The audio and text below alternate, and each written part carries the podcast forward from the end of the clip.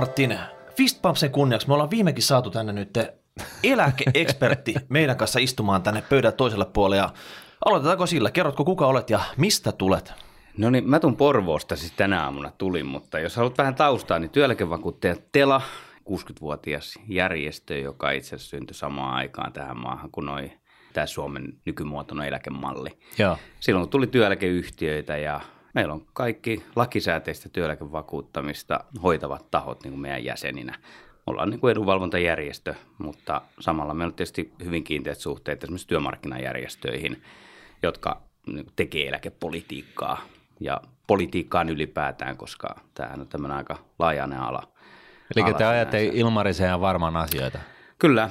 Mä oon niin kuin edunvalvontajohtajana siellä vastaan niin kuin lainsäädännöstä, tämmöisestä yleispolitiikasta myös tämän edunvalvonnan osalta ja sitähän esimerkiksi koko ajan alaa koskevaa lainsäädäntöä tulee niin EU-tasolta kuin sitten, sitten täällä Suomessa kun tehdään, niin, niin vähän pyritään tätä toimeenpanijoiden asioita sitten tuomaan myöskin esille. Oletteko te tämmöinen pahamainen lobbariorganisaatio?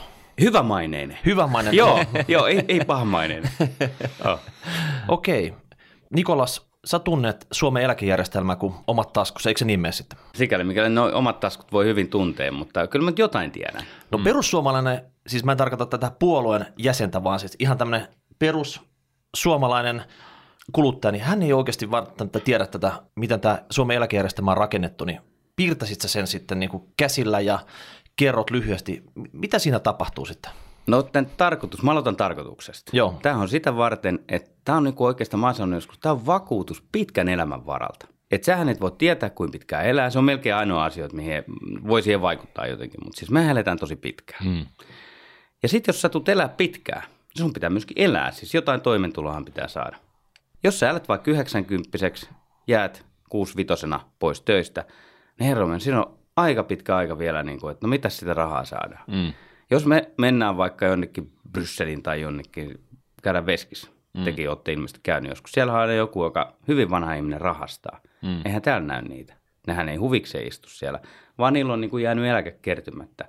Että idean tarkoitus on, että me mennään töihin ja samalla me säästetään niin, että me voidaan niin kuin niitä säästöjä kuluttaa sitten ihan sinne kuolinpäivään saakka ja jotain jää vielä perillisellekin. No mutta mitäs nyt, kun meille on tullut sellainen käsitys, että neljännes palkkakulusta menee enemmän tai vähemmän suoraan elä, nykyisten elä, eläkkeiden maksuun. Mm. Mä, siis, sehän on totta, että Suomessa rahastoidaan myöskin osa, mutta niin kuin suuri osa kuitenkin menee suoraan kädestä suuhun, toisten suuhun. Iso osa menee, eli suurin osahan menee tällä hetkellä. Että jos siinä sanotaan, että 26 miljardia maksetaan per vuosi, nämä summathan on niin kuin valtavia, Joo. pelkästään eläkkeet, niin 24 Joo. Sitten menee eläkemaksu. No pari miljardia jää sitten sinne, sinne kassan pohjalle, mutta se mikä on tärkeää on nämä eläkevakuutteinen yhtiöt, Keva, kassat, säätiöt, niin nehän sijoittaa koko ajan sitä omaisuuttaan. Ja se, se, se on pyörinyt, nämä vaikeatkin talousajat, se on kuitenkin tuotot pyörinyt vuositasolla siellä 80 miljardin, siis euromääräisesti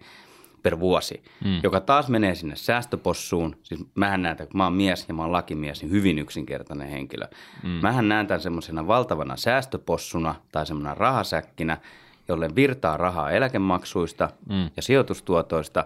Ja sitten siellä on pohjassa kyllä reikä, joka on niin kuin eläkemeno, eli maksettavat eläkkeet. Mutta jos mä katson tämmöistä kuvaa, minkä me löydettiin tuota yhdestä artikkelista siinä, ja tämä on, tää on prosentti näistä eläkemaksusta, mitä mm. suhteutettuna palkkaan, niin tämä sun kuvailema säästöpossu, niin sen ruokahalu kasvaa. Se on joskus tyytynyt tämmöiseen tota, alle 10 prosentin osuuteen tästä palkasta, ja nyt tämä säästöpossu on se imee jo 25 pinnaa. Joo, se ei Niin, suhteessa eli, bru- eli, bruttopalkoista. joo, tässä on niin taulukko, joka näyttää kuinka monta prosenttia suhteessa bruttopalkkaan yksityisen sektorin työnantajan ja työntekijän yhteenlasketut työeläkemaksut ovat olleet eri vuosina ja johonkin 70-luvun alkuun niin se oli vajaa 5 prosentin paikkeilla ja sitten se on niin kuin steadisti noussut tuohonkin 24, 25, mm. eli palkkakulusta niin neljännes menee niin kuin eläkkeisiin ja Niin silloin, no. se, silloin se tavallaan se kysymys kuuluu, että onko se systeemi, mä, niin kuin mä esitin tässä mm. aikaisemmassa meidän nauhoituksessa, että onko tämä systeemi nyt sitten kuosissa,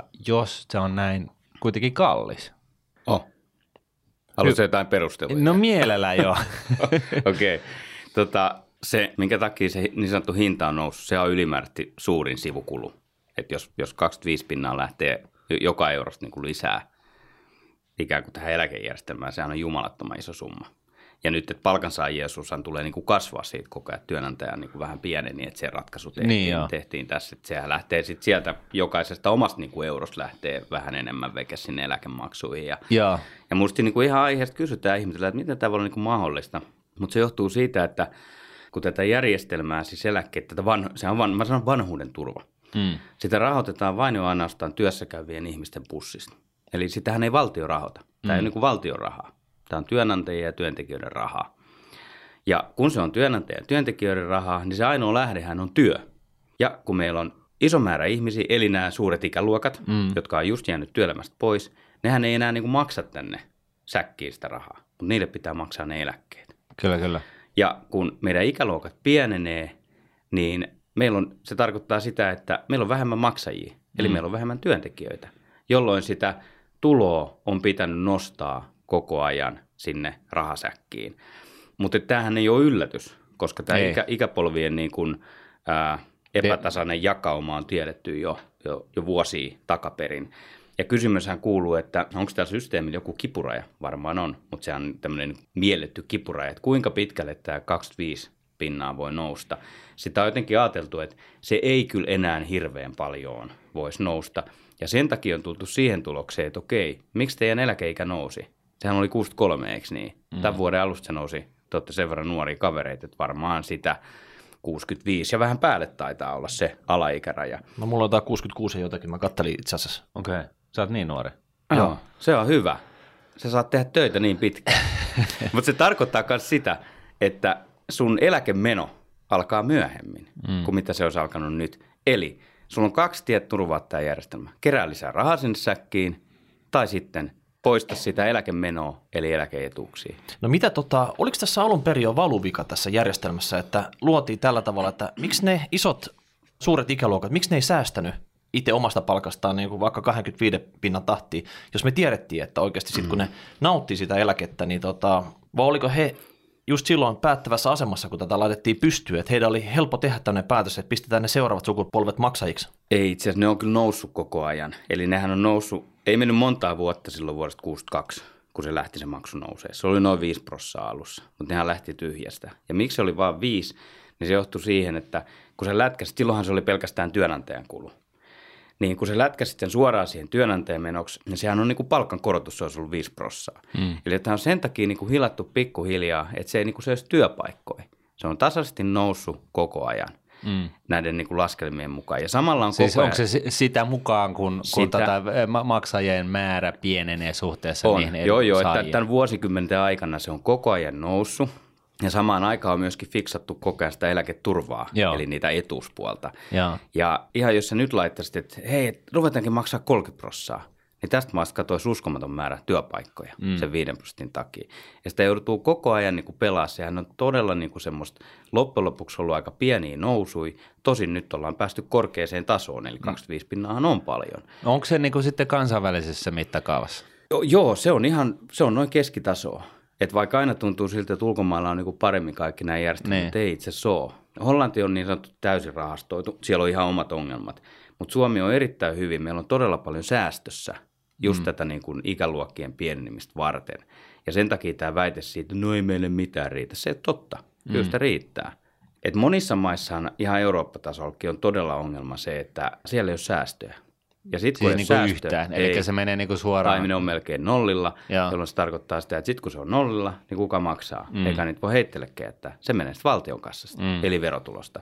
Ja sitähän me halutaan niin kuin välttää. Että Ja siitä vissiin on ollut puhettakin, että, tota, että sitten kun tulee niin kuin näitä finanssikriisin tyyppisiä tai muuta taloussokkeja, niin, niin on olemassa näissä muissa maissa sellainen featore, että näistä eläkkeistä johtuen, jotka siis menee suoraan toisten käsistä suoraan eläkeläisten suuhin ja, ja tota, osittain niin valtion kautta, niin, niin se on niin kuin tal- tavallaan tällainen niin kuin lisähankaluus näiden talouksien kohdalla, koska si- sitä niin kuin buffertia ei ole, ei Joo. ole puskuria nimeksikään. Kyllä, se on just tämä, että tämähän on valtava puskuri. Ja tämähän on vielä sitä varten, että valtiolla, niin no otetaan vaikka tämä Suomi, kyllä täällä riittää menoreikiä ihan tarpeeksi muutenkin. Kyllä, Tämä kyllä. Ikääntyvä väestöhän on meidän terveydenhuollon suurkuluttajia se, mm-hmm. seuraavat pari 30 vuotta ennen kuin horsmaa kasvavat. Että että ei sinne pidä enää laittaa niin kuin yhtään lisäpainetta mm. sille puolelle jostain siitä, että niille ihmisille ei tulisi säällistä eläkettä, koska ne eläkkeethän on ihan hyvätasoisia. Ne on mm. kansainvälisestikin mittakaavassa ihan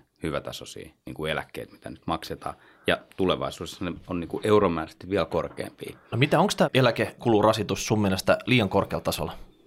Tämä on kuitenkin noussut sitten, että pitäisikö tässä nyt oikeasti olla, että jos toistaan esimerkiksi, kuten meilläkin eläkeuudistuksessa käy se, että meiltä on leikattu tai sitä nostettu sitä eläkeikää, niin mitäs ne eläkkeellä olevat jo, jos ne on tavallaan päässyt täältä ehkä vähän liian helposti tähän orvapörään mukaan, niin pitäisikö niitä olla mahdollisuus leikata näitä eläkkeitä? No minusta ei. Ehdottomasti ei. Tätähän käydään tätä keskustelua paljon, että pitäisikö, no, siinä on ensinnäkin tämmöinen ihan pieni juridinen ongelma, että sehän on omaisuutta. Ja Suomessa on aika tämmöinen, tämmöinen omaisuuden suoja ja mm. se on vähän niin kuin, jos teillä on rahaston rahaa, niin joku sanoisi, että eiköhän vähän oteta sieltä teidän mm. rahastoista. Tämähän on vähän sama idea tässä, että se on niin kuin omaisuus. Onko se niin kuin korvamerkittyä? Se on korvamerkittyä sillä tavalla, että sitä karttumaa, sitä eläkekertymää, mikä sulla on, mm. niin sitä ei voi viedä, pois. viedä sulta pois. No eikö siinäkin joku kikka vitona sitten, että heidät verotettaisiin tämä no joo, olevat katos, eri tavalla? Joo, verohan on siitä. Sehän on tulosiirtoväline, mm, mutta mm. Me, meistä on hyvä, että eläkejärjestelmä, tämähän on niin kuin sun rahaa, sun mm. ansaitsemaa, työllä ansaitsemaa rahaa. Jos halutaan tulosiirtoja, se on poliitikkojen homma, mm. tehkö se verotuksen kautta, mutta että tämä ei ole tulosiirtoväline, vaikka mm. monet tietysti haluaisi, että tämä niin kuin ehkä olisi, mutta meistä tämä ei pidä olla semmoinen. Tämä niin sanottu eläkeläisten raippaverohan on yksi semmoinen, millä heitä niin kuin eläkeläiset maksaa suurempaa veroprosenttia. Ne on tosi kitkeriä tuolla, kun poliitikot kiertää maita ja mantua, niin joka torilla tulee joku valittaa raippaverosta. Okei, mutta se on poliitikkojen päätös. Mm. Ne tekee tulonsiirtoa sillä tavalla, mutta tämä, tämä eläkejärjestelmä ei tee. Mutta sitten tuohon, mitä sanoit, että, että okei, että onko nämä nyt sitten päässyt hirveän paljon helpommalla nämä niin kuin meidän isät ja äidit, siis siitähän me nyt puhutaan. No mutta jos pelataan vaikka siihen sitten, että nyt joku nuori, joka aloittaa työuransa, niin minne on varallisuus kasautunut? No on nämä isot ikäluokat. Ne omistaa niin kuin kämpät ja niillä on niin kuin, tota, kunnolla kertyneet eläkkeet mm. siellä. Pääsee alhaisilla ikävuosilla eläkkeelle. Ja tavallaan sellainen nuori, joka esimerkiksi vaikka pääkaupunkiseudulla asuisi, niin siinä voi olla tota, harmitus aika lähellä, kun rupeat miettisit silleen, että mitä sä pienestä palkasta säästät kämppää, vuokraa, lähdet näitä niin siis asioita siis tästä... tekemään. Ja sitä paitsi sitten sit on vielä tämä eläkemaksu, niin tässä on joku mediaani suomalainen tuon työssä käyvä, niin se maksaa enemmän eläkemaksua kuin esimerkiksi veroja. Mm, se on totta. Niin, siis tästä päästään niin kuin oikeastaan sellaiseen niin kuin vielä laajempaan kysymykseen, että nyt kun uudet nuoremmat ikäpolvet tulee, niin nehän on kasvavassa määrin niin kuin maailmankansalaisia ja, ja siis sehän on, niin kuin me kaikki ymmärretään, niin me saadaan niin kuin hyvä koulutus täältä ja sillä pärjää maailmalla ja me puhutaan kieliä ja niin poispäin. Ja, ja, ja nyt sitten jos mietitään sitä, että kun nyt kuitenkin, jos oikeasti puhutaan, niin neljännes sun palkkakustannukset menee niin kuin johonkin yksittäiseen asiaan, eläkkeisiin. Ja se on niin kuin suurita osin, me ymmärretään, mistä se johtuu. Se johtuu siis siitä, että on vähemmän makseja kuin edun saajia. Me kaikki me ymmärretään näitä asioita, mutta nyt jos mä olisin nuori ja mä puhuisin kieliä ja mä saisin hyvän koulutuksen ja, ja näin poispäin, niin, niin eihän mä välttämättä niin kuin näe, että mun on pakko olla Suomessa töissä. Mm. Ja sitten Ei. tulee tätä, miten sä nyt tällaisena eläkeihmisenä näet, että onko tämä niin kuin kestävällä pohjalla – Siis sikäli, että tota, et, et, jos me oletetaan, jos me suljetaan rajat ja kukaan ei lähde mihinkään, niin sittenhän tämä näyttää hyvällä. Mut kun... Mikä on sun myyntipuha nyt suomalaisen nuorelle, että miksi pitää jäädä Suomeen? Ei musta tarvi jäädä Suomeen. musta tämähän on upeata seusta. Se on niin kuin esimerkiksi vapaa liikkuvuus. Ja aika monen lähtee niin kuin ulkopuolelle. Sehän mm. on upea asia. Mm. Että mä näen jollain tavalla tätä niin kuin maasta lähtöä. No joku herra Holmström, kuka liä, mm. pelotteli, että kaikki suomalaiset Nobel-voittaja. Ai niin, niin, joo. Joo, niin se oli se. Hänhän sanoi, että kaikki lähtee. A, mm. ei lähe. Ja B, pitääkin lähteä. Sillä tavalla sitä iso osahan palaa, mm. että siellä pitääkin käydä. Mm. Tämä on ihan hirveet, jos me ei oltaisi täällä kuplassa. Sitten tulee sitä lisää sitä tietotaitoa, osaamista. Sitten täytyy muistaa, että eihän hän pääse karkuun niitä eläkemaksuja, sit vaikka hän muuttaisi pysyvästi jonnekin muuhunkin maahan. Sielläkin niitä pitää maksaa, tavalla tai toisella. Mm. Et ideahan on nimenomaan se, että jollain tavalla pitää säästää tulevaisuuteen. Se on hienoa, että on paljon ihmisiä, jotka pystyy suunnittelemaan, tekee, saa koulutuksen, menestyy urallaan, hakee työpaikkoja, voi mm. olla missä päin maailmaa tahansa. Ja hänellä koko ajan raksutta saivoissa. Se on musta tärkeää, että teki mitä tahansa, niin jollain tavalla miettii sitä, että vitsi, vaikka nyt ei tunnu siltä vaikka 25 30. Nyt ei tunnu ehkä silleen, että kauheasti vitsi eläkettä miettii, mutta pitäisi oikeastaan miettiä. Mm. Että jollain tavalla hoida miten tahansa se, vaikka ulkomailla, mutta mm. hoida se. Mm. Koska sitten on tosi ikävä palata takaisin. Tiedän, varmaan me kaikki tiedetään jostain perhepiireistä jotain sellaisia, jotka on mm. 20-30 vuotta veke. Sitten ne huomaa, että ei vitsi, heillä ei oikein mitään jäänyt säästöä. Jos sä 20-30 vuotta oot ilman työuraa, mm. ilman tavallaan säästöjä, sähän et pysty keräämään sitä enää takaisin. Niin, mutta kato, ei se tarkoita sitä, että nuori tyhmänä lähtee ulkomaille ja työskentelee vaan ja tuhlaa kaikki. Sä voit oikeasti itse säästää Joo, siellä joo, sitten. se on totta. Ja se on hienoa. Mm. Nämähän on täynnä sankaritarinoita, miten tämän nyrkkisään, pistä kaikista tuloista puolet säästöä. Mm. Se on hyvä. Mä en pysty sitä kestämään. Mm. Totta. Ei, mutta sitä kautta päästäänkin sitten taas siihen, että sanotaan näin, vaihtoehtoiskustannuksessa puhutaan aina.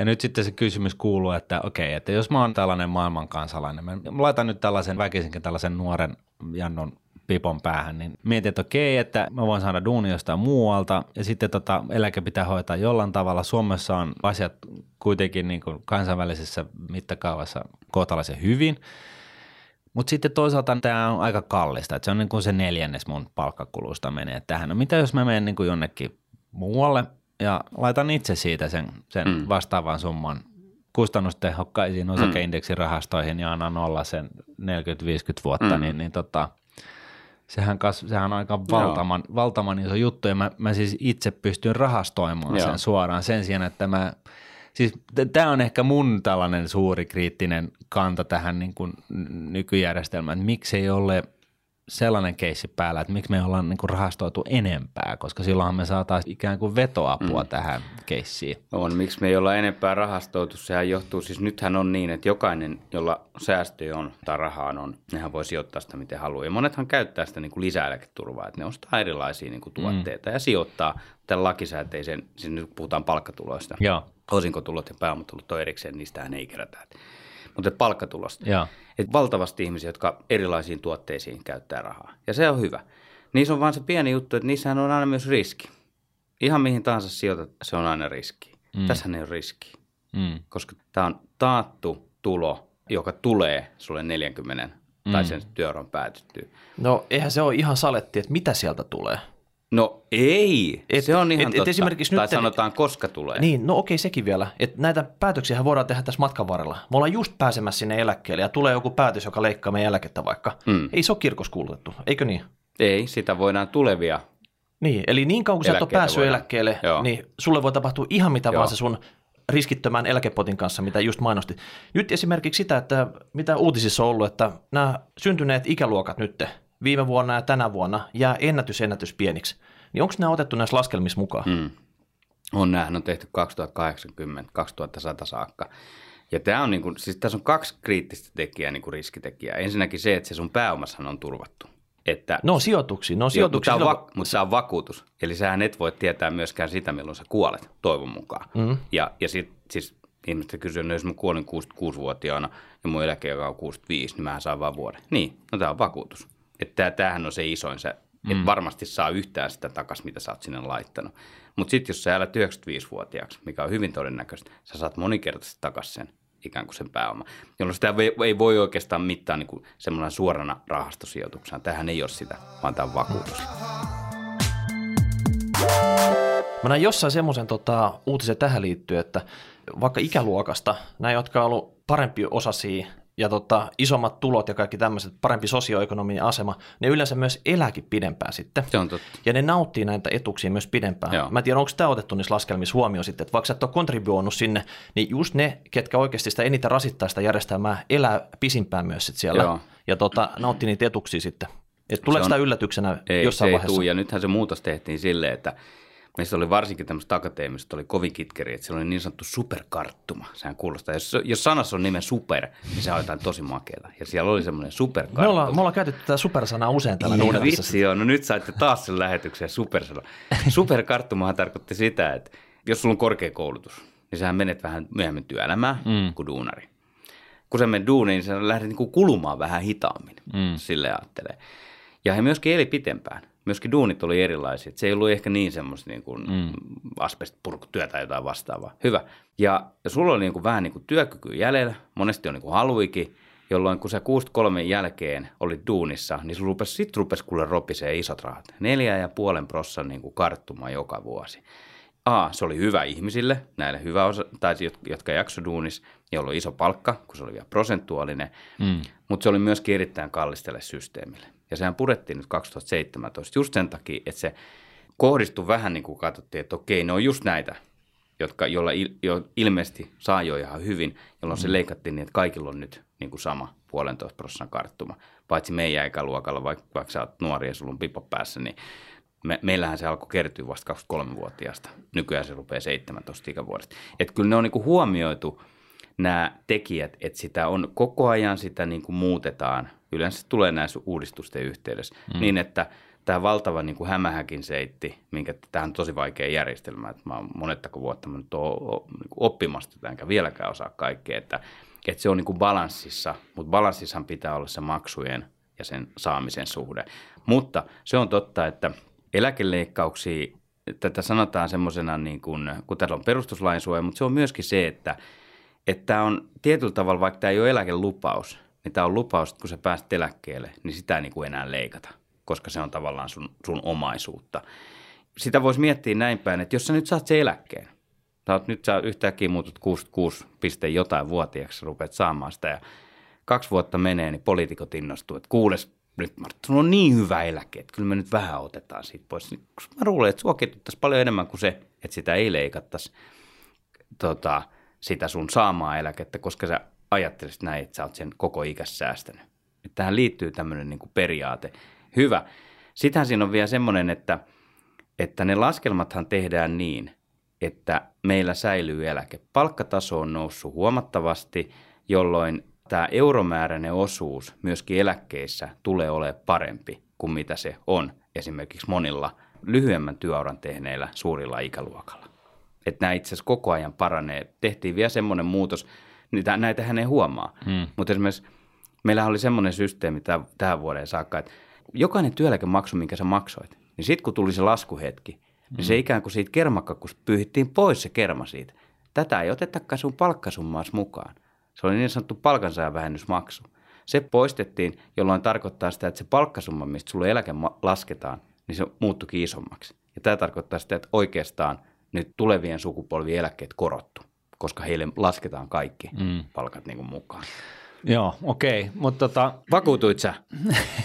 en, en ihan vielä. Ei mutta mitään. Hei, tota, mä kysyn semmoista asiaa, että mä löysin toisen tämmöisen artikkelin siitä, missä oli tota, kuva siitä, miten julkisista menoista tämä eläkepotti, eli mitä, mitä menee julkisista menoista eläkkeisiin, eli tota, siinä on varmaan kunnat ja valtio mukana, niin tämä on myös paisunut kuin pullataikina sitten tässä vuosien varrella.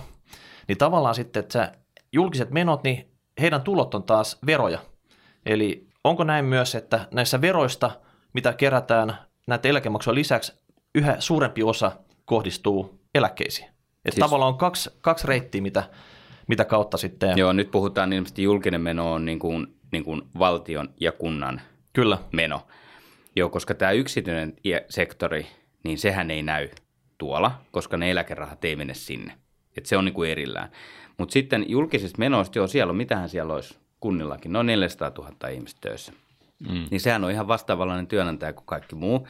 Eli se kerää ihan normaalisti työeläkemaksut. Ja siellä on korkeammat prossat kuin täällä yksityisellä sektorilla. Ja Eli kyllä, ne maksaa ene, vielä enemmän ne kuin maksaa se vielä enemmän. 25 prosenttia palkasta. Minkä takia? Kyllä, siellä oli paremmat kertymät ja paremmat karttumat kuin tota, yksityisen sektorilla. Eli nythän ne on samanlaisia, ne on yhdistetty. Se on myös tätä, että näitä niinku puseretaan A, että maksuja saataisiin pidettyä aisoissa, niin esimerkiksi kuntasektorilla ja valtiosektorilla on koko ajan niin sanotusti heikennetty eläkeetuuksia tulevia aikoja varten.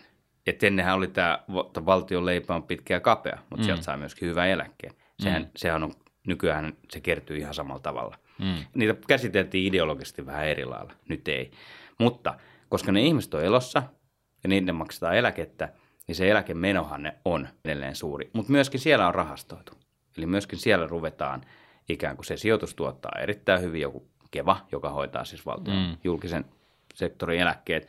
Se rahastoi silloin sijoitusomaisuutta 50 miljardia, saa hyvin sijoitustuottoja, eli kyllä siellä, siellä yritetään kattaa ihan samalla tavalla, mutta totta on, että se alkulähdehän on silloin niin kuin ylipäätään kaikki muukin julkinen mm. meno, eli se verotuksen Tästä kun, kun sä sanot, että ne osa rahoista, eli jos se tulopuoli on 26 miljardia noin joka vuosi eläkerahoja, ja sitten niistä maksetaan se 24 miljardia suoraan eläkkeisiin olema, ja sitten 2 miljardia menee niin kuin rahastointiin, eli sijoituksiin.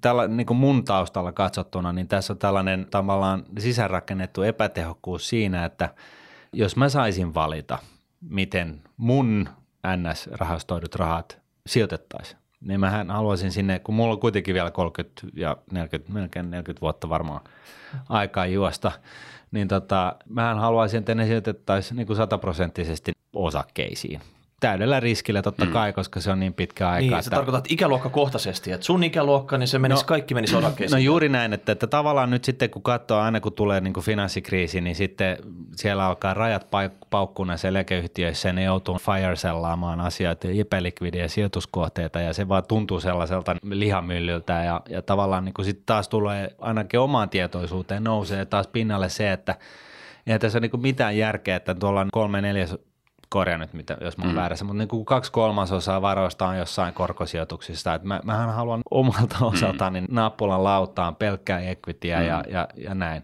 Joo, se on tota, tämähän tulee monesti esille, että sitten kun katsoo, että vielä semmoinen korjaus, siis kaikki eläkevarat menee 40, 40 tai 26 miljardia, mutta se suhdehan on oikeastaan niin paljon, mutta siinä on nämä takueläkkeet mukana, että oikeasti me, meillä tulee rahaa sisään vähemmän kuin mitä me maksetaan. Tämä on ollut muutaman vuoden näin, mutta silti se kestää. Mm. Jos puhutaan niin kuin tästä yksityisen, eli Keva ja sitten eläkeyhtiöt. Että sitä vähän häiritsee enää, mutta, mutta ei mennä siihen. Mutta idea kuitenkin tuosta, silloin 2008 kun romahti, silloin rysähti kunnolla. Jos kaikki olisi ollut osakkeissa, niin se olisi ollut isompi pudotus, mitä se oli. Mutta ei se niin kuin mun kohdalla, mun eläkettä ajatellen, niin siellä ei ole mitään merkitystä. Ei, mutta se rahasto olisi valahtanut siihen tilaan, koska ne on niin kuin Mä ymmärrän, että nämä on niin kollektiivisesti. Ne on, se on niin kollektiivinen rahasto. Kyllä, kyllä. Eli vaikka sulla on siellä ihana, tota, ei nyt taivasosuus, mutta kuitenkin mukava pesämuna odottamassa, niin se niin kauan, kun sä et mm. sitä eläkettä saa, niin se on ikään kuin tämmöinen kollektiivinen rahasto. Nehän myöskin takaa toinen toisensa mm. yksityiselle sektorille. Silloin kun kansa meni konkurssiin, nehän teki vähän semmoisia, hän lähti seikkailemaan niillä kiinteistösijoituksilla ja se, se koko kansakonserni kaatui se eläkeyhtiöhän meni nurin silloin. Joo. Se meni konkurssiin. Eihän ne ihmiset menettänyt eläkkeitä, hmm. vaan mehän maksettiin ne, ikään kuin muut eläkeyhtiöt otti ne kannettavaksi, ja ne otti sen kan, niin sanotun hmm. kannan, ja ne myöskin maksoi ne eläkkeet, ja aika monta vuottahan tässä maassa kerättiin niin sanottua korotettua eläkemaksua sen kansan takia. Hmm. Ja, ja näihin, tämä ajattelutapa tuottavasti ja turvaavasti, mitä nyt tietysti se on ihanan kuulonen se on vähän niin kuin joustoa ja turvaa samaan aikaan, mutta se tarkoittaa sitä, että... Taa, Hyvää halvalla. Hyvä, joo, että niitä osakesijoituksia on lisätty koko ajan. Myöskin taas tämän vuoden alusta, että osakkeet, osakkeisiin saadaan sijoittaa Niin, se tarkoittaa, että näitä rajoja on... Niin, kuin... niin, niitä rajoja muutetaan koko ajan. Joo. Silloin kun tämä systeemi lähti ne oikeastaan tuli vasta 90-luvulla, tuli tämä osakesijoittaminen ylipäätään mahdolliseksi. Niin. Ainoa, mistä saatiin rahaa, oli se, että kun jos sun yritys tai tämä Nordnet maksoi eläkemaksuja, se saattoi lainaa ne takaisin hmm. sieltä eläkeyhtiöltä, halvemmalla kuin pankeilta. Sen nimi oli takaisin laina. Se oli ainoa niin kuin, tavallaan sijoitusmuoto. Tai tuli just tämmöisiä obligaatioita tai valtiosijoituksia. Mutta sitten avattiin osake, ja sen osakepään avaaminen tarkoitti nimenomaan sitä, että niitä maksuja pitää saada lisää. Siis mm. pitää saada lisää sijoitustuloja. Ja sen takia sitä on asteittain koko ajan hilattu niin kuin ylöspäin. Mutta se, että missä sä vedät niin kuin sen rajan siihen, että koska se menee niin kuin, jos sulla on kaikki siellä mm. osakkeissa Joo. ja sitten tapahtuu jotain, niin se riski siihen tai niiden turvaaminen mm. maksaa niin paljon, että se ei oikeastaan kannata. Paitsi jos ne, ne sijoitukset on ikään kuin korva merkitty mun sukupolvelle, jolloin sillä ei ole, niinku, se, Joo. sille ei ole merkitystä. Mutta kun ne ei ole, kun sä maksat sitä äitis ja isäs eläkettä. Niin, ja sitten mä aina muistan näin, että meidän äidit ja isäthän maksoi sen sodan käyneen sukupolven eläkettä. Mm. Niillähän ei ollut mitään siis rahastoja, kun ne aloitti nollasta. Yksi Siksi tällainen on kielletty. Asiasta viidenteen, yksi tä, täsmä kysymys. Miten paljon maksaa keskiverto suomalaisen eläke? Siis mä oon ymmärtänyt, että se, se keskiverto suomalaisen eläke, kun se jää eläkkeelle, on se noin 300, pyöreästi 350 000. Se on sellainen potti, mikä on olemassa keskiverto suomalaiselle, kun se jää eläkkeelle. Mitä se on maksanut siis niin kuin ns. puhtaasti tulo, tulo Joo. Mä luulen, että tota ei vaan, sehän pitäisi laskea niin kuin ikäluokka kerrallaan, koska niin. ne muuttuu ne, niin kuin ne laskusäännöt koko ajan. Et sehän on laskettu kyllä, nyt mulla ei ole mitään käppyröitä mukana, mutta nämä niin, kuin niin sanottu saamissuhde mm. on laskettu. Joo. Ja salaisuushan ei ole se, että se 47-50 ikäpolvi, ne on niin, kuin niin sanottuja voittajia. Niin. Että se taitaa olla suhteessa maksettuun määrään verrattuna noin seitsemänkertainen se tulo. Ei huono. Ei. Eli, eli jos siellä pitäisi olla 350 tonnia, niin ne on maksanut siitä 50 tonnia siis sitten. Suurin piirtein. Kar- suurin piirtein näin. Ja sitten se on niinku tippunut tämä suhde ikäluokka ikäluokka. Mä oon syntynyt 68, eli mä alan olla siinä melkein niinku heikoimmassa, koska sitten se lähtee taas kasvuun nyt siis 70-luvun lopulla, 80-luvulla syntyneille – ikään kuin se on, se on taas niin, kuin niin sanotusti parempaan päin menossa okay. näillä eläkemuutoksilla. No mitä se me, me, meidän kohdalla tarkoittaa, että jos meitä odottaa siis, siis reaalieurot, se 350... Kaksi puoli kolme puolikertainen. Just näin. Eli se on siinä mielessä, niin jos miettii, että me ollaan se 60 vuotta eletty, niin se ei ole hirveän hyvä, hirveän hyvä tuottosuhde. Ja näin ollen päästään siis tähän kriittiseen ääneen, että mitä ihmettä, että jos mä heti kun mä synnyin, niin jos valtio olisi sijoittanut mun puolesta 5 tonnia mm. osakemarkkinoille, niin mä olisin keskimäärin päässyt kiinni siihen viidellä tonnilla siihen niin. siihen keskivertoeläkkeeseen. Mutta sitten mä kysyn sulta samalla, että kun valtio taannut ne riskitkin. Öö, se, niin. Mä en haluaisi maksaa niitä – niin kuin ikään kuin valtiomenoina sit kun, niin. jos ja kun tulisi sellainen. Eikö mä mielen sen ehkä niin. enemmänkin niin päin, että okei, että, että tota, jos laittaa sen kymppitonni, niin se on, se on varmasti, siis tässä mm. niin kuin taustalla on se, että, että siis jos vastasyntyneelle, vastasyntyneelle suomalaiselle sijoitetaan hänen puolestaan viisi tonnia maailman osakemarkkinoille ja, ja ne on kustannustehokkaasti sijoitettu, että ne saa niin kuin keskimäärin 7-8 prosenttia vuodessa – niin se tarkoittaa sitä, että keskimääräinen tällainen suomalainen, niin silloin keskimäärin 350 tonnia eläkettä, kun hän jää eläkkeelle. Ja, ja siis se tarkoittaa siis yhtä lailla sitä, että koska se on keskimäärin näin, niin se tarkoittaa, että jo muutamat harvat, niin niillä on ehkä niin kuin päälle miljoona ja sitten on sellaisia, joilla on huomattavasti vähemmän, eli vaan 100 tonnia. Eli se hajonta siellä loppupäässä on aika iso. Aika iso. Ja, ja tämä on se, mihin sä siis viittaat tällä, tällä riskillä. Ja silloin mä, mä niin kuin tavallaan yhtä lailla, se, se mun pointti on se, että, että no okei, no mutta laitetaan kymppitonni, niin se on ainakin heittämällä niin kuin sen 300, 350 000 tavoitetilan yli. Niin, mutta eihän kukaan halua sitä eläkettä 350 tonnia yhtenä pottina silloin, kun sä ei, pääset eläkkeelle. Ei, ei, mutta rupeat, siis, mut, rupeat hitaasti syömään sitä mut, siinä sitten. Kyllä, kyllä, mutta se on se, se on se summa, mikä tarvitaan ikään kuin tässä suomalaisessa eläkejärjestelmässä. Ja jos sen saisi niin kuin kymppitonilla hankittua sillä tavalla, että se tehdään se sijoitus heti alussa ja sitten loppua kohdi totta kai aletaan vähentää sitä osakepainoa ja, ja tehdään tällainen niin kuin tavoiterahasto jokaiselle syntyneelle suomalaiselle – silloin me päästäisiin ns. helpommalla. Me saataisiin, niin kuin, meidän eläkejärjestelmä saisi vetoapua. Et, et, et, niin kuin ylipäätänsä niin mun tällainen kestoaihe, mistä mä oon hirveän kriittinen, on se, että poliitikot ja eläkejärjestelmät ja kaikki muut on vähän niin kuin kädestä suuhun, kun se taas yhtä hyvin voisi olla niin, että tehtäisiin proaktiivisesti asioita siten, että aika saa hoitaa korkoa korolle efektillä meille kaikille vähän vetoapua tähän meidän omien talouksiemme hoitoon. Niin, jos se menisi noin, siis meidän sukupolven iso kysymys on tietenkin se, että kun me ei vaan makseta sitä omaa. Tämähän on ihan eri juttu, niin. jos me tehtäisiin näin. Eihän tämä ole, että tämmöinen eläketili, siis henkilökohtainen eläketilihan ajatteluhan on. Niin, on tää, sit, et, et, että sitä aina välillä heitetään. Täälläkin käyneen Elina Lepomäen Esimerkiksi joo. Ajatus. Ja, mutta siinä on semmoinen ongelma, että kun valtaosa siitä tämän hetken rahastosta – menee sinne meidän vanhempien eläkkeiden maksuun. Sitten meidän pitäisi olla aika paljon sitä pääomaa, että mistä me ei kerätään niin kuin se meidän oma mm. tavallaan se potti, kun me ollaan maksettu. Jos mä oon ollut 25 vuotta töissä, niin mä oon itse 25 vuotta maksanut sitä. Mä en saa enää kerättyä sitä. Ei. No sitten semmoinen, mistä me pidetään, että kyllä meistä on hyvä, että valtio maksasta, koska mm. valtio on valtio ja eläkejärjestelmä on eläkejärjestelmä. Ja, ja tämä on niin kuin erotettu mm. toisistaan tässä on niinku semmoinen käytännön että mistä mä niinku revit tavallaan ne eläkesäästöt. Että ainoa mitä mä oon mun omille lapsille, mä työ, menkää töihin, opiskelkaa, tehkää töitä, koska he maksaa itse asiassa niin kuin meidän mm. eläkkeet. Mm.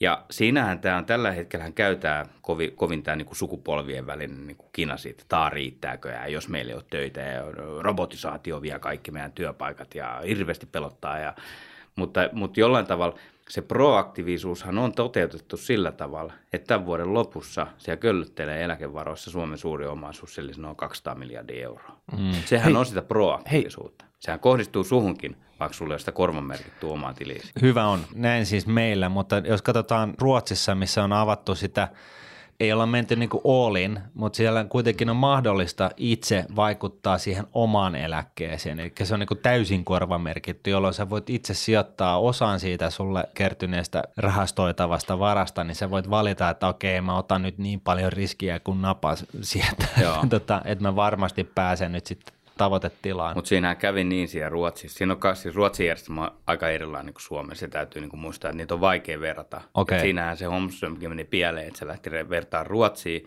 ja eläkemenoja, mutta se ei ottanut kaikki eläkemenoja. Että sehän rakentuu niin kuin kolmesta palikasta se Ruotsin eläkejärjestelmä, kun meillä se on niin kuin yksi. Että siellä on ikään kuin tämmöinen lakisääteinen osuus, sitten siellä on ammatillinen osuus ja sitten siellä on tämä oma osuus. Joo. Se on aika pieni se oma osuus. Niin, kaksi, kaksi prosenttia. Että se alkoi silleen, että yeah, vihdoinkin minä saan näyttää kynteni. Jengi lähti sijoittelemaan. Se ollutko niin helppoa. Valtaosahan ei enää sijoita itse niistä. Joo, vaan, se, vaan, vaan palas siihen takas, mm. että antaa jonkun muun hoitaa se. Mm. Ja sitten se, mikä siellä on, on, mitä meillä ei ole, että siellähän on se eläkkeensaajan eläkeleikkuri. Koska se osa, mitä sä itse saat sijoittaa, kun se menee niin kuin huonosti, sijoitustuotot menee huonosti, sä saat kirjeen kotiin. Että hei, Martti, nyt on sun eläkettä leikattu 4 prosenttia. Meillähän sitä ei tapahdu, mm. vaikka olisi huonokin vuosia mm. välissä. Mm. Et, et sitten täytyy hyväksyä se, että se, sitä riskiä otetaan sitten siitä vastaan Joo. sillä osuudella. Ja meillähän ei ole tähän menty. Sitten on toinen hyvä esimerkki, Pension Freedom, Englanti. Ne on aina tämmöinen ihana maa. Nehän saa ottaa aika iso osa eläkkeestään niin kuin kertakönttinä – kun ne tulee tietty ikä. Oliko se nyt 55? Kaikki, mitä ne on säästänyt, tämän korvamerkitty osuuden. Miten kävi? Valtaosa ihmisistä laittaa sen pankkitililleen makaa. Mm. Näillä koroilla. Kyllä. Ei ole hyvä. No hei, nyt mennään tota aika juokseni eteenpäin tässä, niin kerro meille, miten nämä työeläkeyhtiöt, mikä niitä säätelee tässä sijoituksissa ja mihin ne sijoittaa ja millaista tuottoa ne saa sijoituksilleen sieltä sitten? Joo, se on säännelty, hy, hyvinkin säännelty ja, ja, ja se on säännelty sen takia, että sitähän on käyty niin kuin sanoin, että esimerkiksi tämä osakesijoittamisen volyymi on kasvanut vuosien, vuosien mittaan, koska sieltä on nähty, että sieltä saa enemmän niin kuin euroja takaisin kuin sitten muista tuotteista. Ja työmarkkinaosapuolet, jotka siis neuvottelee näistä koko eläkejärjestelmistä, he neuvottelee myöskin näistä sijoittamisen säännöistä, mutta se, se ikään kuin tulee sitten suoraan lainsäädäntöön.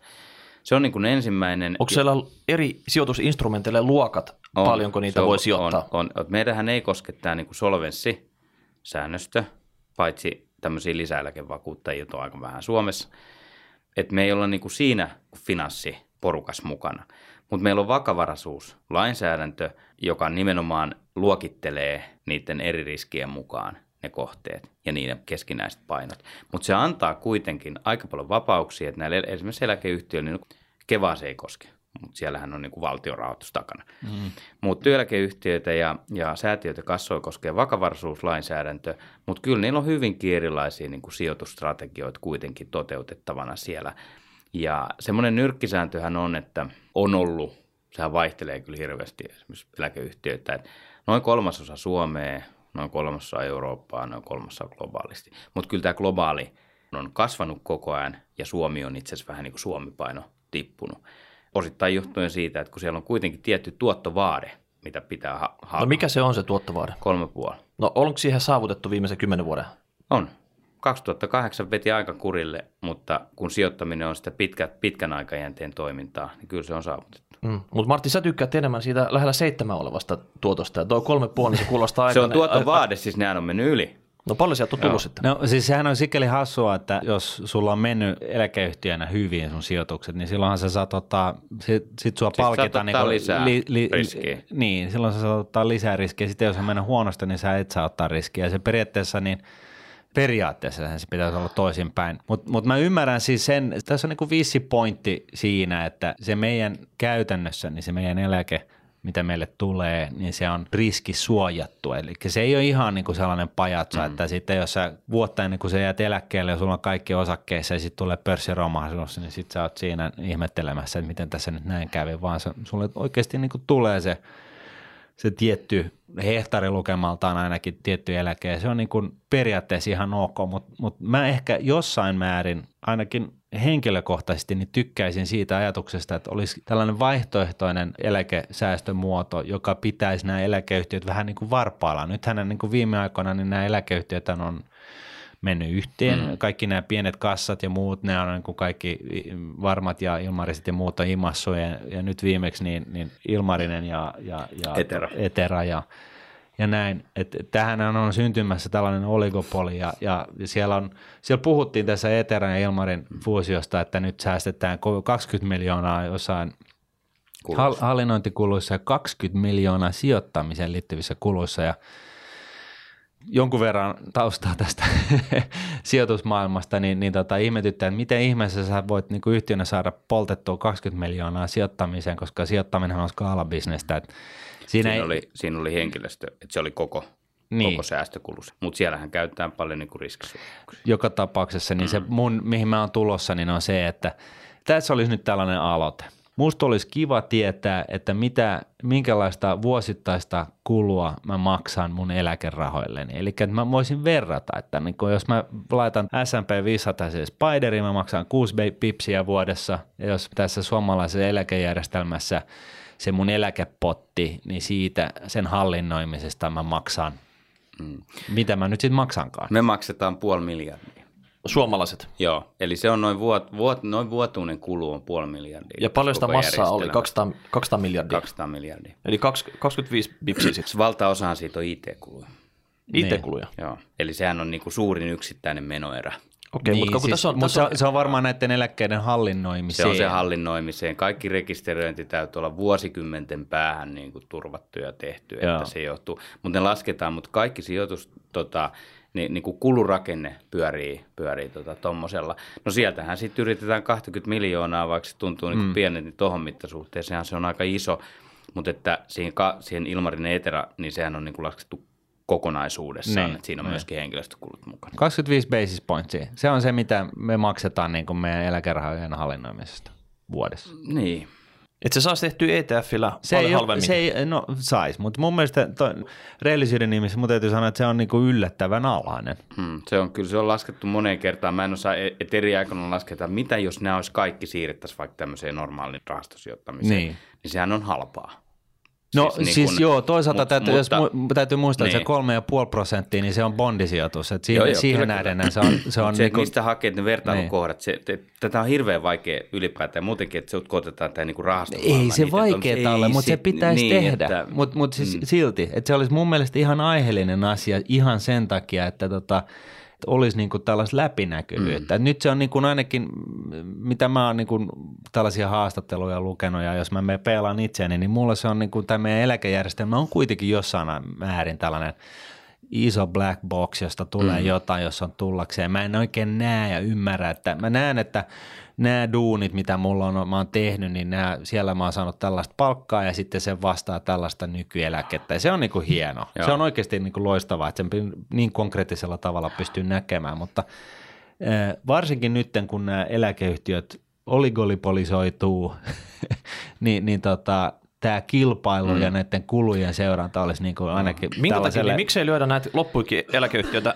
Tää... hynttyy? Se on 100 miljoonaa saman tien pois kuluja tuota vuodessa. Tätä aina, Tämä on aina nousee esille. että monihan sanoo, että miksei niitä laiteta kaikki. No tyrmäppä se nyt tässä sitten. Ja, niin. tota, vaikka se kilpailu on, tämä on lähtenyt niin kuin liikkeeseen, tietysti tälläkin on se historia, että miksi se on ylipäätään näin mennyt. Nehän rakennettiin vakuutuslaitosten yhteyteen, siis vakuutusyhtiöiden mm. yhteyteen. Sieltä ne lähti niin kuin erkaneen ja ja nykyään ne ei saa enää olla samaan konserniin, kaikki tilinpidot on erotettuja. Ja sitä käytiin itse asiassa niin hirveän pitkä aikaa 90-luvulla. Ja... Niin, eli eläkerahat ja muut vakuutukset on, on ne, ne, ne, on täysin erillään. Joo, ne on täysin erillään, mutta eihän ne alku, alun perin ollut. Että nehän oli niin kuin näissä, kun ajateltiin, että no ketä pystyy hoitaa, niin no ne pystyy hoitaa. Hmm. Ja, ja siitähän se niin kuin lähti liikkeelle. Ja, No sitten oli säätiöitä, kassoja oli ollut, että taitaa olla joku apteekkieläkekassa, joka oli 1800-luvulta, tai olla Suomen rikkaankin tämmöinen Joo eläke, eläkepoppoa ja No sittenhän on käynyt niin, että aikaan myöten niiden lukumäärä on vähentynyt, mutta sitten kuitenkin katsotaan, että jos sulla vaihtoehto on se, että no nythän niitä on sitten Varma Ilmarinen ja, ja, ja Elo ja Veritas niin kuin yhtiöitä, ja säätiöt ja kassathan ei oikeastaan kilpaile, niin idea on ihan, ihan toinen niin kuin mm. nykymaailmassa. Ja sitten on niin kuin Keva. Niin sitten kysytään, että, että okei, että ne kuitenkin kilpailee keskenään, ja kyllä me uskotaan vakaasti, että se kuitenkin tuo etuutta se, että niitä on edes neljä, kun niitä olisi yksi. Ja sitten siinä on semmoinen, että jos se kaikki valta, joka nyt on sanottu, tota, että keskittyy, niin jos se olisi keskittynyt sitten siihen yhteen, mm. niin kyllä se päätöksenteon ja sekä omaisuuskeskittymän että valtakeskittymän kannalta niin olisi huonompi asia kuin se, että niitä on edes neljä, jotka antaa vähän vaihtoehtoista. No, kuka pitää valtaa näissä työeläkeyhtiöissä tällä hetkellä? Työmarkkinajärjestöt. Mutta eihän ne ole ainoat, ketkä siellä hallituksessa on sitten. Ei, ne on sitten, puhutaan työmarkkinajärjestöjen edustajista ja sitten asiakkaista. Ei, mutta asiakas tarkoittaa, sä tarkoitat yhtiöitä, mutta entäs tämä oikeasti eläkkeen saajat sitten siellä? Nehän ihan aliedustettu siellä. Et ne oikeasti, ketkä, me ollaan se maksajia, ketkä sitä eläkettä pääsee nauttimaan sitten. Ja meidän pitäisi olla niinku kaikkein kiinnostuneimpia siitä, siitä on... miten, miten ne hallinnoidaan ne varat siellä sitten. Mutta sähän on edustettuna.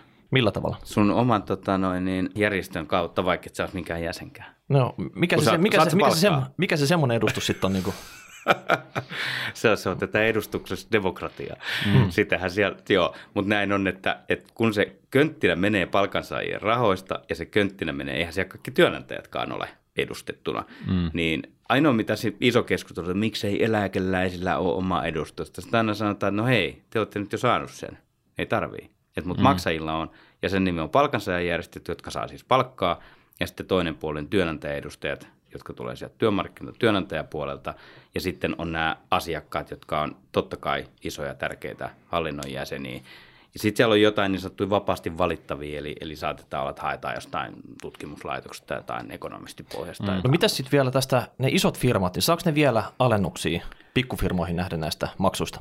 Joo, kyllä, kyllä nämä niin sanottu hoitokustannusosa, eli, eli ylijäämäähän ei tehdä, kun, kun nämä, ei ole, nämä ei ole osakeyhtiöitä, nämä, nämä on keskinäisiä yhtiöitä. Niin kyllähän siellä se, että jos sä hoidat niin kuin yhtiönä, sijoitustoiminta onnistuu, tehokkuus kasvaa, niin silloin jää sitä niin sanottu hoitokustannusosa, eli, eli ylijäämää. Ja kelle se, niin, kelle niin, se jaetaan sitten? Se jaetaan nyt, se on niin kuin muuttunut nyt, eli sitä pystyy yhtiöittäin jakaa vähän eri tavalla ja yksilöllisemmin ja kuin se, ennen. Mutta siis annetaanko jollekin isolle yritykselle alennus ja toinen ei sitä saa sitten? Ei, kyllähän siellä on niin kuin osakkaiden yhdenvertaisuus toteutuu, että ne pitää niin kuin ikään kuin samoilla pelisäännöillä jakaa. No miksei niin sitä, miksei sitä lisätä eläkkeeseen? Minkä takia se pitää niin kuin jakaa pois jonnekin, koska no se, sehän on niin kuin maksajilta. No sitten... on, mutta kyllä työnantajat saan, niin kuin näkee, hehän maksaa niin kuin valtaosan, että, että se on ajateltu niin, vähän niin kuin näillä takaisin lainoilla maksettiin halvimmilla koroilla, mitä pankista olisi saanut, niin kyllä ajateltiin näin, että se sitouttaa tietysti työnantajia tähän järjestelmään, että siellä pystytään niin kuin pikkasen skarppaa sitten kanssa sitä eläkeyhtiö sillä, että kun menee hyvin, niin he saa vähän maksupalautuksia. Niin, mutta minä haluaisin pienempiä maksuja itselleni sitten. No, mutta me voidaan nostaa eläkemaksua. No, No ei se eläkemaksu, se on nyt mun mielestä tapissa ihan oikeasti. No, no mutta siis tässä pointti on se, että elä, eläkeyhtiöt ei yhtiöinä tavoittele voittoa. Se on niin kuin, mm. eikö niin? Ei. Ja, ja, tota, ja nyt sitten niin kun, kun puhutaan näistä neljästä eläkeyhtiöstä varsinaisesti, niin kysymys on sitten, että saadaanko siinä niin kuin enää lisää synergioita, jos nämä lyödään yhteen, vai versus sitten se kustannus siitä eli riskin muodossa, että niin valta keskittyy liikaa ja sijoitusorganisaation ammattilaisena, niin mä väittäisin, että, että ne lisäsynergiat, mitä ton kokoisissa firmoista enää saa, niin ne on pieniä olettaen, että nämä pääsääntöisesti hoidetaan muuten kohtalaisen mm. kustannustehokkaasti. Ja ehkä siinä on niin sellainen terveinen kaikille päättäjille mun puolesta, että se olisi niin hyvin tarkoituksenmukaista näyttää, että mikä on mun eläkkeiden hoitamisen vuosikustannus mm. suhteutettuna siihen pottiin, mitä mikä mulla on eläkettä kertynyt. Koska se, se pistäisi niinku sen fokuksen siihen, että okei, että, että kun nämä eläkeyhtiöt ei sinänsä tavoittele voittoa, niin, niin näissä eläkeyhtiöissä on tyypillisesti vähän sellaista, tämä on nyt paha mennä sanoa, mutta siellä on vähän sellaista hyvä velimeininkiä, että, että siellä tehdään uraa vähän sillä tavalla, että kun ei ole vastuussa oikeastaan kenellekään, niin, niin tota, siellä on vähän tällaisia, kaikilla on sihteerit ja, ja siellä on vähän tällaista niin kuin erinäistä – erityyppistä palkitsemista näissä organisaatioissa ja se on ihan ok, siis kohtuuden nimissä, niin kuin kohtuullisella määrin, niin sehän on ihan ok, ei siitä kaikki pidä pyyhkiä Tarkoittaa että kuinka monta sihteeriä on ok? Yksi vai kaksi vai kolme? No, mutta mut just tämä, että olisi niinku tällainen läpinäkyvä mittari, okei? Okay? Et nyt ne rahat, jotka sä oot sijoittanut johonkin Spideriin, niin se on 6 bipsiä, ne, jotka on suomalaisessa eläkejärjestelmässä, ne on nyt sitten 25. Siellä suomalaisessa eläkejärjestelmässä tuottorutus on 3,5, se on niin kuin bondisijoitus. Spiderissa on osaketuotto keskimäärin 7 prosenttia. Tämä niin kuin toisi tätä keskustelua tähän niin kuin asiaan, että, koska tämähän on se suurin huoli, että ne, ne kulut nousevat ja tukehduttavat sen On sitä niin kuin tietyllä tavalla systeemin tämä niin kuin kilpailu, pystyyn. Kilpailu ja tämä hoitokustannusten jako tai tämä ylijäämän jako siinä hoidossa, niin sehän on ajateltu ja se on itse asiassa toiminutkin niin, että, että ei siellä niitä sihteereitä enää ole. Mm. Se, on, se on tietysti, tämän, me ollaan niin kuin pieni maa, että aika sukupuolisidonnainen hyvä veli, siis hyvä henkilöjärjestelmä, mm. niin sitten kuitenkin kyllähän täällä on aika vaikea olla tuntematta toisiaan, jos sä pyörit niin kuin jossain suuryritys- tai työmarkkinajärjestöissä. Kyllä. Et Se, on, se on totta, ja se on tämän niin kuin pienen maan, maan haitta. Ja sitten kun se on niin kuin asiakkuudet on, on keskittynyt. Ja, ja mun paljon, puolestani olkoot näin, koska mm. se on niin kuin on, mutta, mutta tavallaan, että siellä pitäisi olla sellainen joku transparentti tapa nähdä, että nämä, nämä kuviot niin kuin ei lähde keuliin. On, se on Että totta. se- Ja nythän se, kyllä sitä niin kuin, mun mielestä siis mä olin ennen työmarkkinajärjestössä töissä pitkään ja olin siellä puolella sitten tekemässä niitä ja kyllä se niin kuin huoli on, on nähty ja sehän on avattu koko ajan. Mm. Se, mistä pidetään hyvin huolta, että kun niiden sijoitusstrategiat on hyvin erilaisia, niitä, niitähän ei voi avata. Mm. Et tietyllä tavalla, ja myöskin vähän niin kuin se kulupuoli, koska mm. se liittyy siihen sijoitustoimintaan. Mm. Se on osa sitä kilpailua, että todella kovasti vaaditaan sitä, että se ei niin kuin kilpailijalle ei valu ne systeemit. No siitä kuluista vielä sen takia, kyllä niin näillä strategioilla, vaikka tuntuu, että se on hirveän rajoitettu, niin ei sitten ole monta vuotta, kun kävin niin, että yksi yhtiö teki aivan erilaiset tuotot kuin, mm. kuin toiset. Sieltä tipahti nollaan, kun muut takkos kymppiin. Mm. Et sit, sit, siinähän näkee se, että jos se kaikki olisi ollut yhdessä ja se olisi tehnyt nollan, se olisi tarkoittanut miljardien ikään kuin vajetta siinä, siinä kassassa. Mm. Että nythän se tavallaan... eh, Tai toistepäin. Sitä ei firma edes ollut olemassa siinä vaiheessa. tai, että, sit, tai sitten jos ollut olemassa, että joka tapauksessa se, että ja mikä on toisaalta se, että kun sä teet huonon tuloksen, sun vakavaraisuus tippuu ja sen jälkeen on edelleen niin kuin vaikeampi tavallaan tehdä sitä, tehdä sitä rahaa. Että tämähän on tämän, tämän järjestelmän Niin, mutta Ja- yhteis, ja- ja tässä tä- on yhteisvastuullinen takaus. Et, Tässä on yhteisvastuu, et, et, joo. et loppupeleissä niin se huono tuotto se osuu kaikille. Et, Joo, et tämä on, tää on erittäin outo setup tavallaan Joo, sitten. joo. Että mulla, jos mä maksan johonkin firmaan mun korkeita maksuja, niin mä en tavallaan saa mitään hyötyä sit siitä, että kuitenkin mä oon yhteisvastuullisesti takamaan kaikkien muidenkin firmojen menestyksen. No mun mielestä se yhteisvastuu, sehän on hyvä, koska s- sil- siis eihän nämä, mä niin kuin sanoisin, eläkevakuuttajien ainoa tehtävä on A, kerää maksut, B, sijoittaa ne, C, maksaa eläkkeet. Mm. Sun vanhuuden ajan. Et se on niin kuin se tarkoitus tavallaan siellä, että et jotenkin aina mä niin kuin yritän miettiä sitä, että mitä riskittömemmin sä voit miettiä sitä aikaa, kun sä jäät eläkkeelle, niin sitä parempi. Niin että sun ei tarvi miettiä, että tuleeko sieltä tai ei tule, kun sieltä kuitenkin tulee. Okei, jokainen voi käydä työeläke.fi sivulla katsomassa, Joo. Paljon sitä eläkettä olisi tulossa. Me käytiin Martinin kanssa katsomassa, ja ne luvut ei ollut kovin kummosia. Että tavallaan, tiedätkö, sitten, että jos tässä pitäisi siirtyä Te ajassa... olette niin nuoria, ei, hei. ei, ei, siinä on, siinä on estimaatti, mitä se on Joo, mutta sitten. muistit sä laittaa kaikki sun tienatut tulot? Joo. Joo. No sehän tietää, sehän tietää tähän mennessä kertyneen eläkkeen, se tietää mun iän ja sitten tulot tällä hetkellä, niin se antaa sulle estimaatti siitä, silloin kun mä joskus 66 jotakin pääsisi eläkkeelle, niin mitä siellä olisi? Niin ne oli niin säällittävät luvut, kun miettii vielä, että tästä mennään 30 vuotta ajassa eteenpäin, että sillä pitäisi tulla toimeen. Mutta se on, joo. Joo. Että tota, Mutta mä, oliko se enemmän kuin 1700 euroa? no voi se vähän enemmän olla, No mutta niin, hyvä, koska sehän on keskieläke. Sä oot selvästi niin kuin paremmalla puolella. Mm. Ei, kyllä se, joo, se on semmoinen, että mä, mä en tiedä mikä siellä, mä kerran tein sen kanssa, tsekkasin ja mä huomasin, että kun mä olin unohtanut täyttää jotkut kohdat, niin se näytti huonolta, kun mä muistin täyttää sen. Niin mm. se pelasi eri tavalla ja mä annoin kyllä palautetta. siellä on joku kolme hetkinen, kohtaa. Siellä on tällä Ei hetkellä oo. kertynyt eläke, nykyinen bruttotulo ja milloin sä oot syntynyt. Joo. Ja sitten se näyttää Joo. kaikki ne tota, tilastot sen jälkeen. Joo. Mm.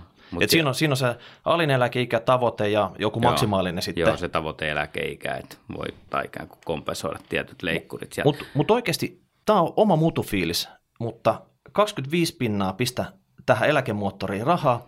Ja tuommoinen vähän niin kuin tota, säälittävä potti siellä odottaa sitten, niin tässä ihan jokainen rupeaa mm. miettimään, että mitä tässä pitää niin kuin tämän lisäksi tehdä Ja vielä tä- sitten tä- niin tässä, tässä on Miikalla vissi pointti, että jos miettii sitä, että itse kukin tykönänsä miettii, että se, se palkka, mikä sulla on, niin sä noin karkeasti ottaisit siitä sen neljännesosan ja laittaisit niin kuin vaikka suoraan osakemarkkinoille, jos sulla on niin kuin tarpeeksi vuosia jäljellä sinne eläkepäivän asti, niin se on, se on niin julmetun iso potti. Jokainen Et pitäisi se- olla miljonääri, et- et- tiedätkö, et- oikeasti sillä, siis- sillä rahalla Ei, sitten. kun, siis jokaisesta tulee niin kuin monimiljonääri siihen eläkeikään. Mutta ei kaikista Mut ei sijoittajistakaan taida tulla. Mitä? Ei, Ei, ei mut- kaikista sijoittajistakaan taida tulla. Niin, mutta siis niin kuin, kyllä. Jos kun, on se, to- sijo, kun se sisältää sen riskin.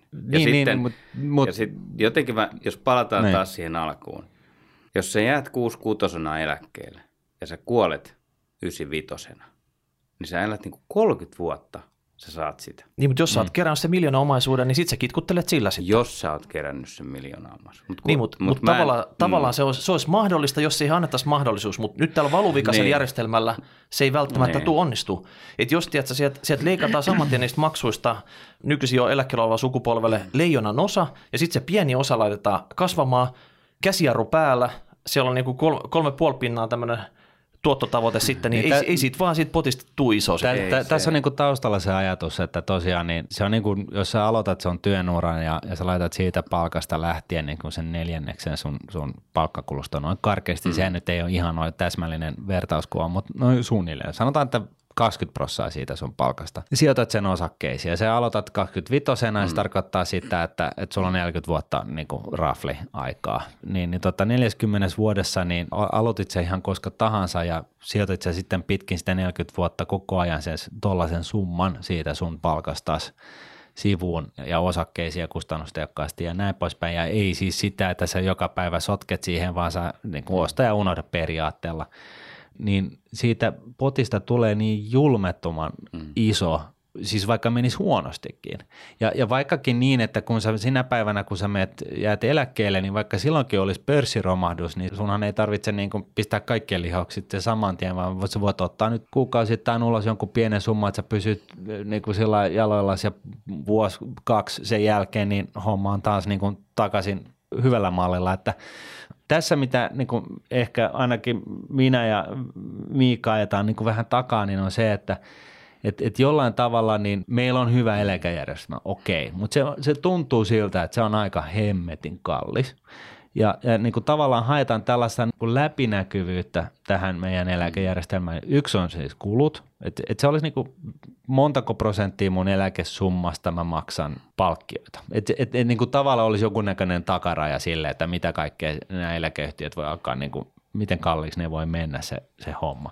Sitten toinen on se, että että joo, että se on ihan hyvä, että meidän eläkejärjestelmä on, on niin kuin kasassa ja me maksetaan niin kuin nykyisiä eläkkeitä. Mun mielestä va, siis tämä elä, eläkejärjestelmä pitääkin olla sellainen, että ei huijata tulevia sukupolvia tai edellisiä tai jotain tällaista, että näillä mennään. Mutta se olisi ehkä siltikin terveellistä tuoda esille se niin kuin NS-vaihtoehtoiskustannus, että jos me laitettaisiin 25 25 prosenttia meidän palkasta niin kuin suoraan osakkeisiin kustannustehokkaasti ja katsotaan, että lasketaan vähän, että minkälainen niin kuin keskivertopotti siitä syntyy, mä väikkaan, että se on niin kuin pari luokkaa.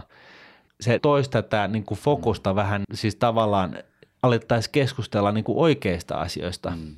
On, on se, ja näinhän se on, että jos, kyllä mä oon sanonut, että jos me nyt lähdettäisiin rakentamaan eläkejärjestelmää, sehän ei olisi tällainen kuin se on niin kuin nyt. Niin. Nyt tässä, Et tässä se- ei ole kondiksesta. Aika iso Et- myönnytys. että me- Et, eihän se olisi, koska se on sidottu niin kuin tavallaan aikaan. Niin. Ja sen, sen seuraaminen, silloin kun tämä perustettiin tämä eläkejärjestelmä, nehän ei elänyt varsinkaan äijät. Nehän ei monta vuotta, kun silloin oli 65 mm. eläkeikä, nehän kuoli ne 70. Mm. Nehän ei kerennyt saamaan sieltä juuri mitään. Joo. Mutta tämä eliniän pidentyminen on se niin kuin, tavallaan semmoinen ongelmallinen, mitä ei silloin laskettu yhtään. Aivan. Että ihmiset todella tulee elää näihin saakelin pitkään. Meidän mm. pitäisi syödä rasvat ruokaa, polttaa tupakkaa juoda viinaa enemmän, niin se mm. niin kuin helpottaisi. Ei kun syödään salaattia. Että, että tämähän on ollut se kipukohta. Mm. Ja, ja tota, mitä ei ole osattu ennustaa mm. oikein. Ja sen takia niin kuin tähän vaihtoehtoismalliin sisältyy se ongelma, että kun me nyt maksetaan niitä meidän vanhempien ja osittain vielä jonkun verran on niitä isovanhempiakin, niin kuin tavallaan niin kuin heidän eläkkeitään, niin jos me pyyhitään se summa pois, kun mm. niiden pitää jollain tavalla elää, mm. niin otetaanko me sitten se summa niin kuin verotuksen kautta, niin kuin itse asiassa valtaosassa maissa tehdään. Mm. Sehän otetaan sitten se vanhustenhoito sieltä verotuksen ja julkisen talouden kautta. Eikö tämä ole sellainen katkopiste, se... että me pysähdyttäisiin nyt ja vedettäisiin aika lisää ja mietittäisiin tätä hommaa, koska ne, ketkä nyt tässä on nämä pienenevät ikäluokat tässä moottorissa mukana, niin ne näkee, että tässä ei ole oikeasti, niin kuin, tämä ei kanna pitkälle tämä homma. Että oikeasti sitten sillä tavalla, että niin pienet ikäluokat tulee tällä hetkellä tänne maksajiksi sitten taas tänne suoret ikäluokat, se on niin kuin tuplamäärä porukkaa siirtyy nauttimaan näistä, niin jossain vaiheessa tulee tota, joko, en tiedä, tai yle, yle, ole, yleislakko, tietysti, sitten, että ei, loppuu maksaa tälle niin, hommalle. Ei, eikö tämä niinku ole ratkaistavissa sillä, että me suurennetaan sitä rahastoinnin määrää ja me otetaan sillä enemmän riskejä sillä rahastoidulla siitähän, siitähän käydään koko ajan niinku keskustelua, että sehän on ollut yksi tämmöinen ihan vakioaihe sitten, että työmarkkinajärjestöt, nehän punnitsee niinku koko ajan tätä, ja kun se on neuvottelujen tulos, niin se, ne muutoksethan tapahtuu monesti siellä ikään kuin kompromissien kautta. Ja siinä on kaksi perusteltua näkökulmaa. Palkansaajat ei halua ottaa niin suurta riskiä kuin esimerkiksi sitten ehkä työnantajapuoli mm. haluaisi. Mm. Ja silloin se päättyy niin kuin jonkunlaiseen ratkaisuun. Tämähän on yksi. Minkä, minkä ikäiset ihmiset siellä neuvottelee tästä asiasta? Onko ne just itse livahtamassa sinne ei, eläkkeelle? Ei, kuule, kuule ne, on, ne on neuvotellut itselleen tosi huonosti, että neuvottelijat on sitä ikäluokkaa, joka laskennallisesti on huonommassa asemassa. Itse asiassa nuorten osalta vastikään tuore selvitys osoittaa, että suurin osa itse asiassa luottaa siihen tähän nykyiseen eläkejärjestelmään näistä puheista huolimatta. Mm. Tähän luottamuksen mittaminen on tosi vaikea, niin, niin kuin aina, että sieltä tulee joku tulos ja jos se näyttää hyvältä, niin aina vedotaan siihen. Mutta vetoonpa nyt kuitenkin siihen, että se, se niin kuin näyttää hyvältä. Mutta totta on, että A, tähän ei ole koskaan valmis. Mm. Tätä pitää koko ajan fiksata. Koko ajan pitää laskea ja ennustaa – ja koko ajan pitää kyety uudistaa. Ja tämähän on se kaikkein tärkein juttu, että sen pitää koko ajan uudistua huomioiden tämä, kun ei me eletä missään stabiilissa kuplassa mm. tämä, tämä muutos. Ja varmaan on näin, että musta se on hyvä, että tästä keskustellaan. Siis mehän ei ole tyrmäämässä tätä keskustelua. Perustulokeskustelu on osa myös sitä, että mm. pitäisikö kaikille maksaa joku tietty summa, että ilman tekemättä mitään. Siellä olisi myrkky niin kuin ansiojärjestelmälle, kun mm. tämä perustuu kuitenkin työn tekemiseen. Mutta kuitenkin nehän on vaihtoehtoja. Kaikki mm. ne on vaihtoehtoja ja ne, ne pitää peilata tästä eläkejärjestelmän kautta. Ja tämä ei ole täydellinen, eikä varmaan koskaan tuukka sellaiseksi. Et pääasia on, että se olisi A, mahdollisimman luottamusta kuitenkin, vaikka ei koskaan kaikki siihen luota, semmoinen luottamusta herättävä, semmoinen, joka, joka täyttää sen tarkoituksen, eli vanhuuden turvan, ja kustannustehokas, ja tämä on varmaan yksi semmoinen keskustelu, mitä myöskin käydään koko ajan, tietysti tämä läpinäkyvyys. Ja sitten on tietysti tämä päätöksenteko. Monethan mm. kyseenalaistaa sentikin, minkä mm. takia se on korporaatio. Mutta siis läpinäkyvyydellähän hoidetaan tuosta noista sun listaamista ongelmista Suuri paljon. osa. Joo, joo, kyllä, et, kyllä. Että, siis just tämä kulupuoli, niin, niin mä oon yrittänyt selvittää just sitä asiaa hyvin pitkälle, että mistä löytyisi mustaa valkoisella, että mitä mun nykyinen eläkepottien hallinnoiminen maksaa vuodessa keskimäärin. Ja, ja mä luulen, että siinä se, se tulee, se on, se, niin kuin, se on tosi vaikea. Mä luulen, että ei sitä varmaan ole laskettukaan per ikäluokkakaan. Niin. E, että kun ne kulut vaihtelee, siis mm. nämä ei ole samanlaisia kaikissa yhtiöissä. Niin, ja sehän totta ja, kai vaihtelee sen potin kanssa. Joo, ja, ja, ja t- tässä tavallaan niin tullaankin just siihen, että nyt kun nämä eri ikäluokat alkaa kinastelee keskenään, niin mun ehdotus olisi se, että meillä olisi joku pieni osa siitä meidän omasta eläkkeestä, joka korva merkittäisiin niin, että jokainen ikäluokka voi – että voidaan niin kuin räätälöidä vähän sitä eläkerahastoinnin kasvua. Mm. Eli, eli vähän 20, niin kuin Ruotsin mallin mukaan. Vähän niin kuin Ruotsin mallin mukaan, olkoonkin, että vaikka se, se ei sitten olisi niin kuin oman valinnan takana, mutta että se, se potti, mikä nyt on, niin, niin 25 niin kas, kaikkien 25 ylimääräinen tämä rahastoitava osuus menee niin kuin puhtaasti suoraan osakemarkkinoille ja sitten ne, jotka lähentelee 65, niin se alkaa olla puhtaasti korkosijoituksessa tai rahassa – ja kaikkea siltä väliltä matkan varrella niin, että, että se olisi käytännön. Siis, no kuka ottaa sen tuoton sit siitä? Tämä on kuitenkin yksi yksittäinen potti sillä tavalla. Tekisit se niinku alarahastoi ei, ei, per se, se pointti, että se olisi niinku ikäluokka kohtainen. kohtainen juttu, jossa on tarkoituksenmukainen sijoituspolitiikka. Eli nyt kun se on se 25 prosenttia meidän bruttopalkasta tai koko palkkakustannuksesta on menee nyt tähän systeemin ylläpitämiseen ja jossain vaiheessa tämä tilanne vielä ehkä pahenee, niin sehän on selvää, että se ratkaisu on rahastoimisen, rahastoimisessa, mm. eli tehdään sijoituksia 40 vuodeksi. Ja nyt sitten, kun ikäluokat alkaa keskenään tappelee siitä, että te, te syötte mun pullat, niin, niin tota, se voisi olla yksi niin kuin diplomaattinen tapa hoitaa tätä asiaa, että aletaan kasvavassa määrin hoitamaan asioita ikäluokkien intressien mukaisesti. Eli kun rahastoidaan varoja, niin se nuoremmasta päästä niin 100 prosenttia men, te, niin kuin niistä varoista sijoitetaan suoraan osakkeisiin, ja jolloin ne pääsee niin kuin oikeasti kasvaa korkoa korolle kunnolla niin, että me saadaan vetoapua tähän meidän oman eläkejärjestelmään. Mua ylipäätänsä risoo se, että alan ammattilaiset Nordean pääekonomistia myöten, kun heiltä kysyy, että onko mahdollista tehdä Suomesta veroton esimerkiksi sillä, että me myydään 20 miljardin edestä kaiken näköisiä paikallisia pienipajoja – ja sijoitetaan osakemarkkinoilla, aletaan olla siellä sata vuotta ja, ja tota, sitten vasta aletaan niin nostaa kuormasta rahoja tämän hyvinvointiyhteiskunnan elättämiseen, niin hän sanoi, että ei. Ja, ja kuitenkin, Eikö sä usko häntä? No, no en, siis se on, ihan, se on ihan järjetön vastaus, koska se on järjen vastainen. Eli siis osakesijoittaminen ja se, että sä laitat osan sun varoista, olisit, olit sitten valtio tai, tai yksityishenkilö, niin sehän on niin kuin – itsestään selvää, että nimenomaan pitkässä juoksussa sä saat sen vetoavun siihen sun omaan talouteen. Se olkoonkin, että se arvo vaihtelisi matkan varrella, mutta tämä ei ole mitään noita tiedettä tai mitään. Tämä on niin kuin yleisessä tiedossa oleva asia, ihmiskunnan yleisessä tiedossa oleva ratkaisu ja mä ehkä katsoisin, että se olisi ihan mukavaa, jos valtion lisäksi niin, niin tota, meidän eläkejärjestelmäkin kasvavassa määrin, paitsi toisi läpinäkyvyyttä ja varsinkin tähän kulupuolelle niin kasvavassa määrin niin kuin, rahastoisi, varsinkin nuorten niin, rahoja. Se, siis varmaan se on, eihän tämä, niin kuin, no mä en ota näihin eläkepolitiikkaan kantaa, sen on oppinut tiukasti, mutta olihan se Ruotsin eläkeuudistuksen yksi tapa hillitä menoja. Hmm. Siitähän siinä oli kysymys. Toisin sanoen silloin, kun tulee huonoa sijoitustuottoa, niin sehän leikkaa, hmm. silloin se niin kuin leikkaa eläkettä – Sehän rakennettiin mm. sitä varten. Joo. Totta kai on vaatimuksia aina, että hieno kun itse pääsee, mutta, mutta sen takiahan se niin kuin tehtiin, koska mm. silloin kun leikkauspaine on iso, siellä on niin kuin samat ongelmat, väki vanhenee, mutta siellä on erilainen rakennelma, koska se maahanmuuttajia niin paljon, että siellähän ei ole niin heikko tulevaisuuden näkymä niin kuin tulevien työntekijöiden lukumäärässä kuin Suomessa. Mutta kyllähän sen tarkoitus oli just tämä. Ja mm. ihan sama idea, että et voinut lähteä leikkaamaan maksussa olevia eläkkeitä, ne. jolloin se tavallaan sitten puskuroi eläkemenon suuruutta sille. Melkein sanoisin, että never say never. Hei, nyt on tota, aika rupeaa ole täynnä.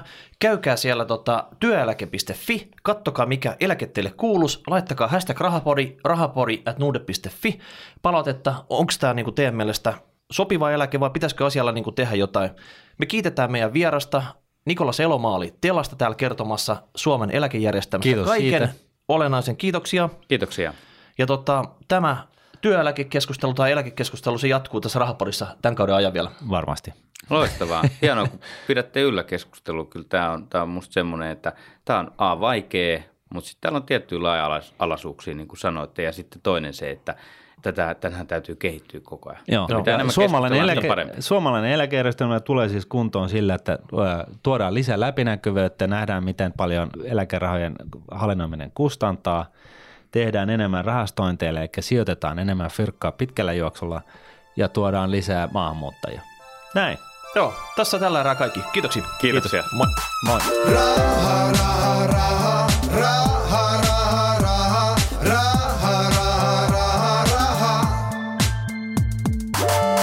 Nordnetin Rahapodi on podcast, jossa puhumme taloudesta, säästämisestä ja sijoittamisesta. Sinä päätät podin sisällön, joten ehdota aiheita ja anna palautetta Twitterissä hashtagillä rahapodi tai lähetä sähköpostia osoitteeseen rahapodi at Seuraava jakso julkaistaan ensi viikolla.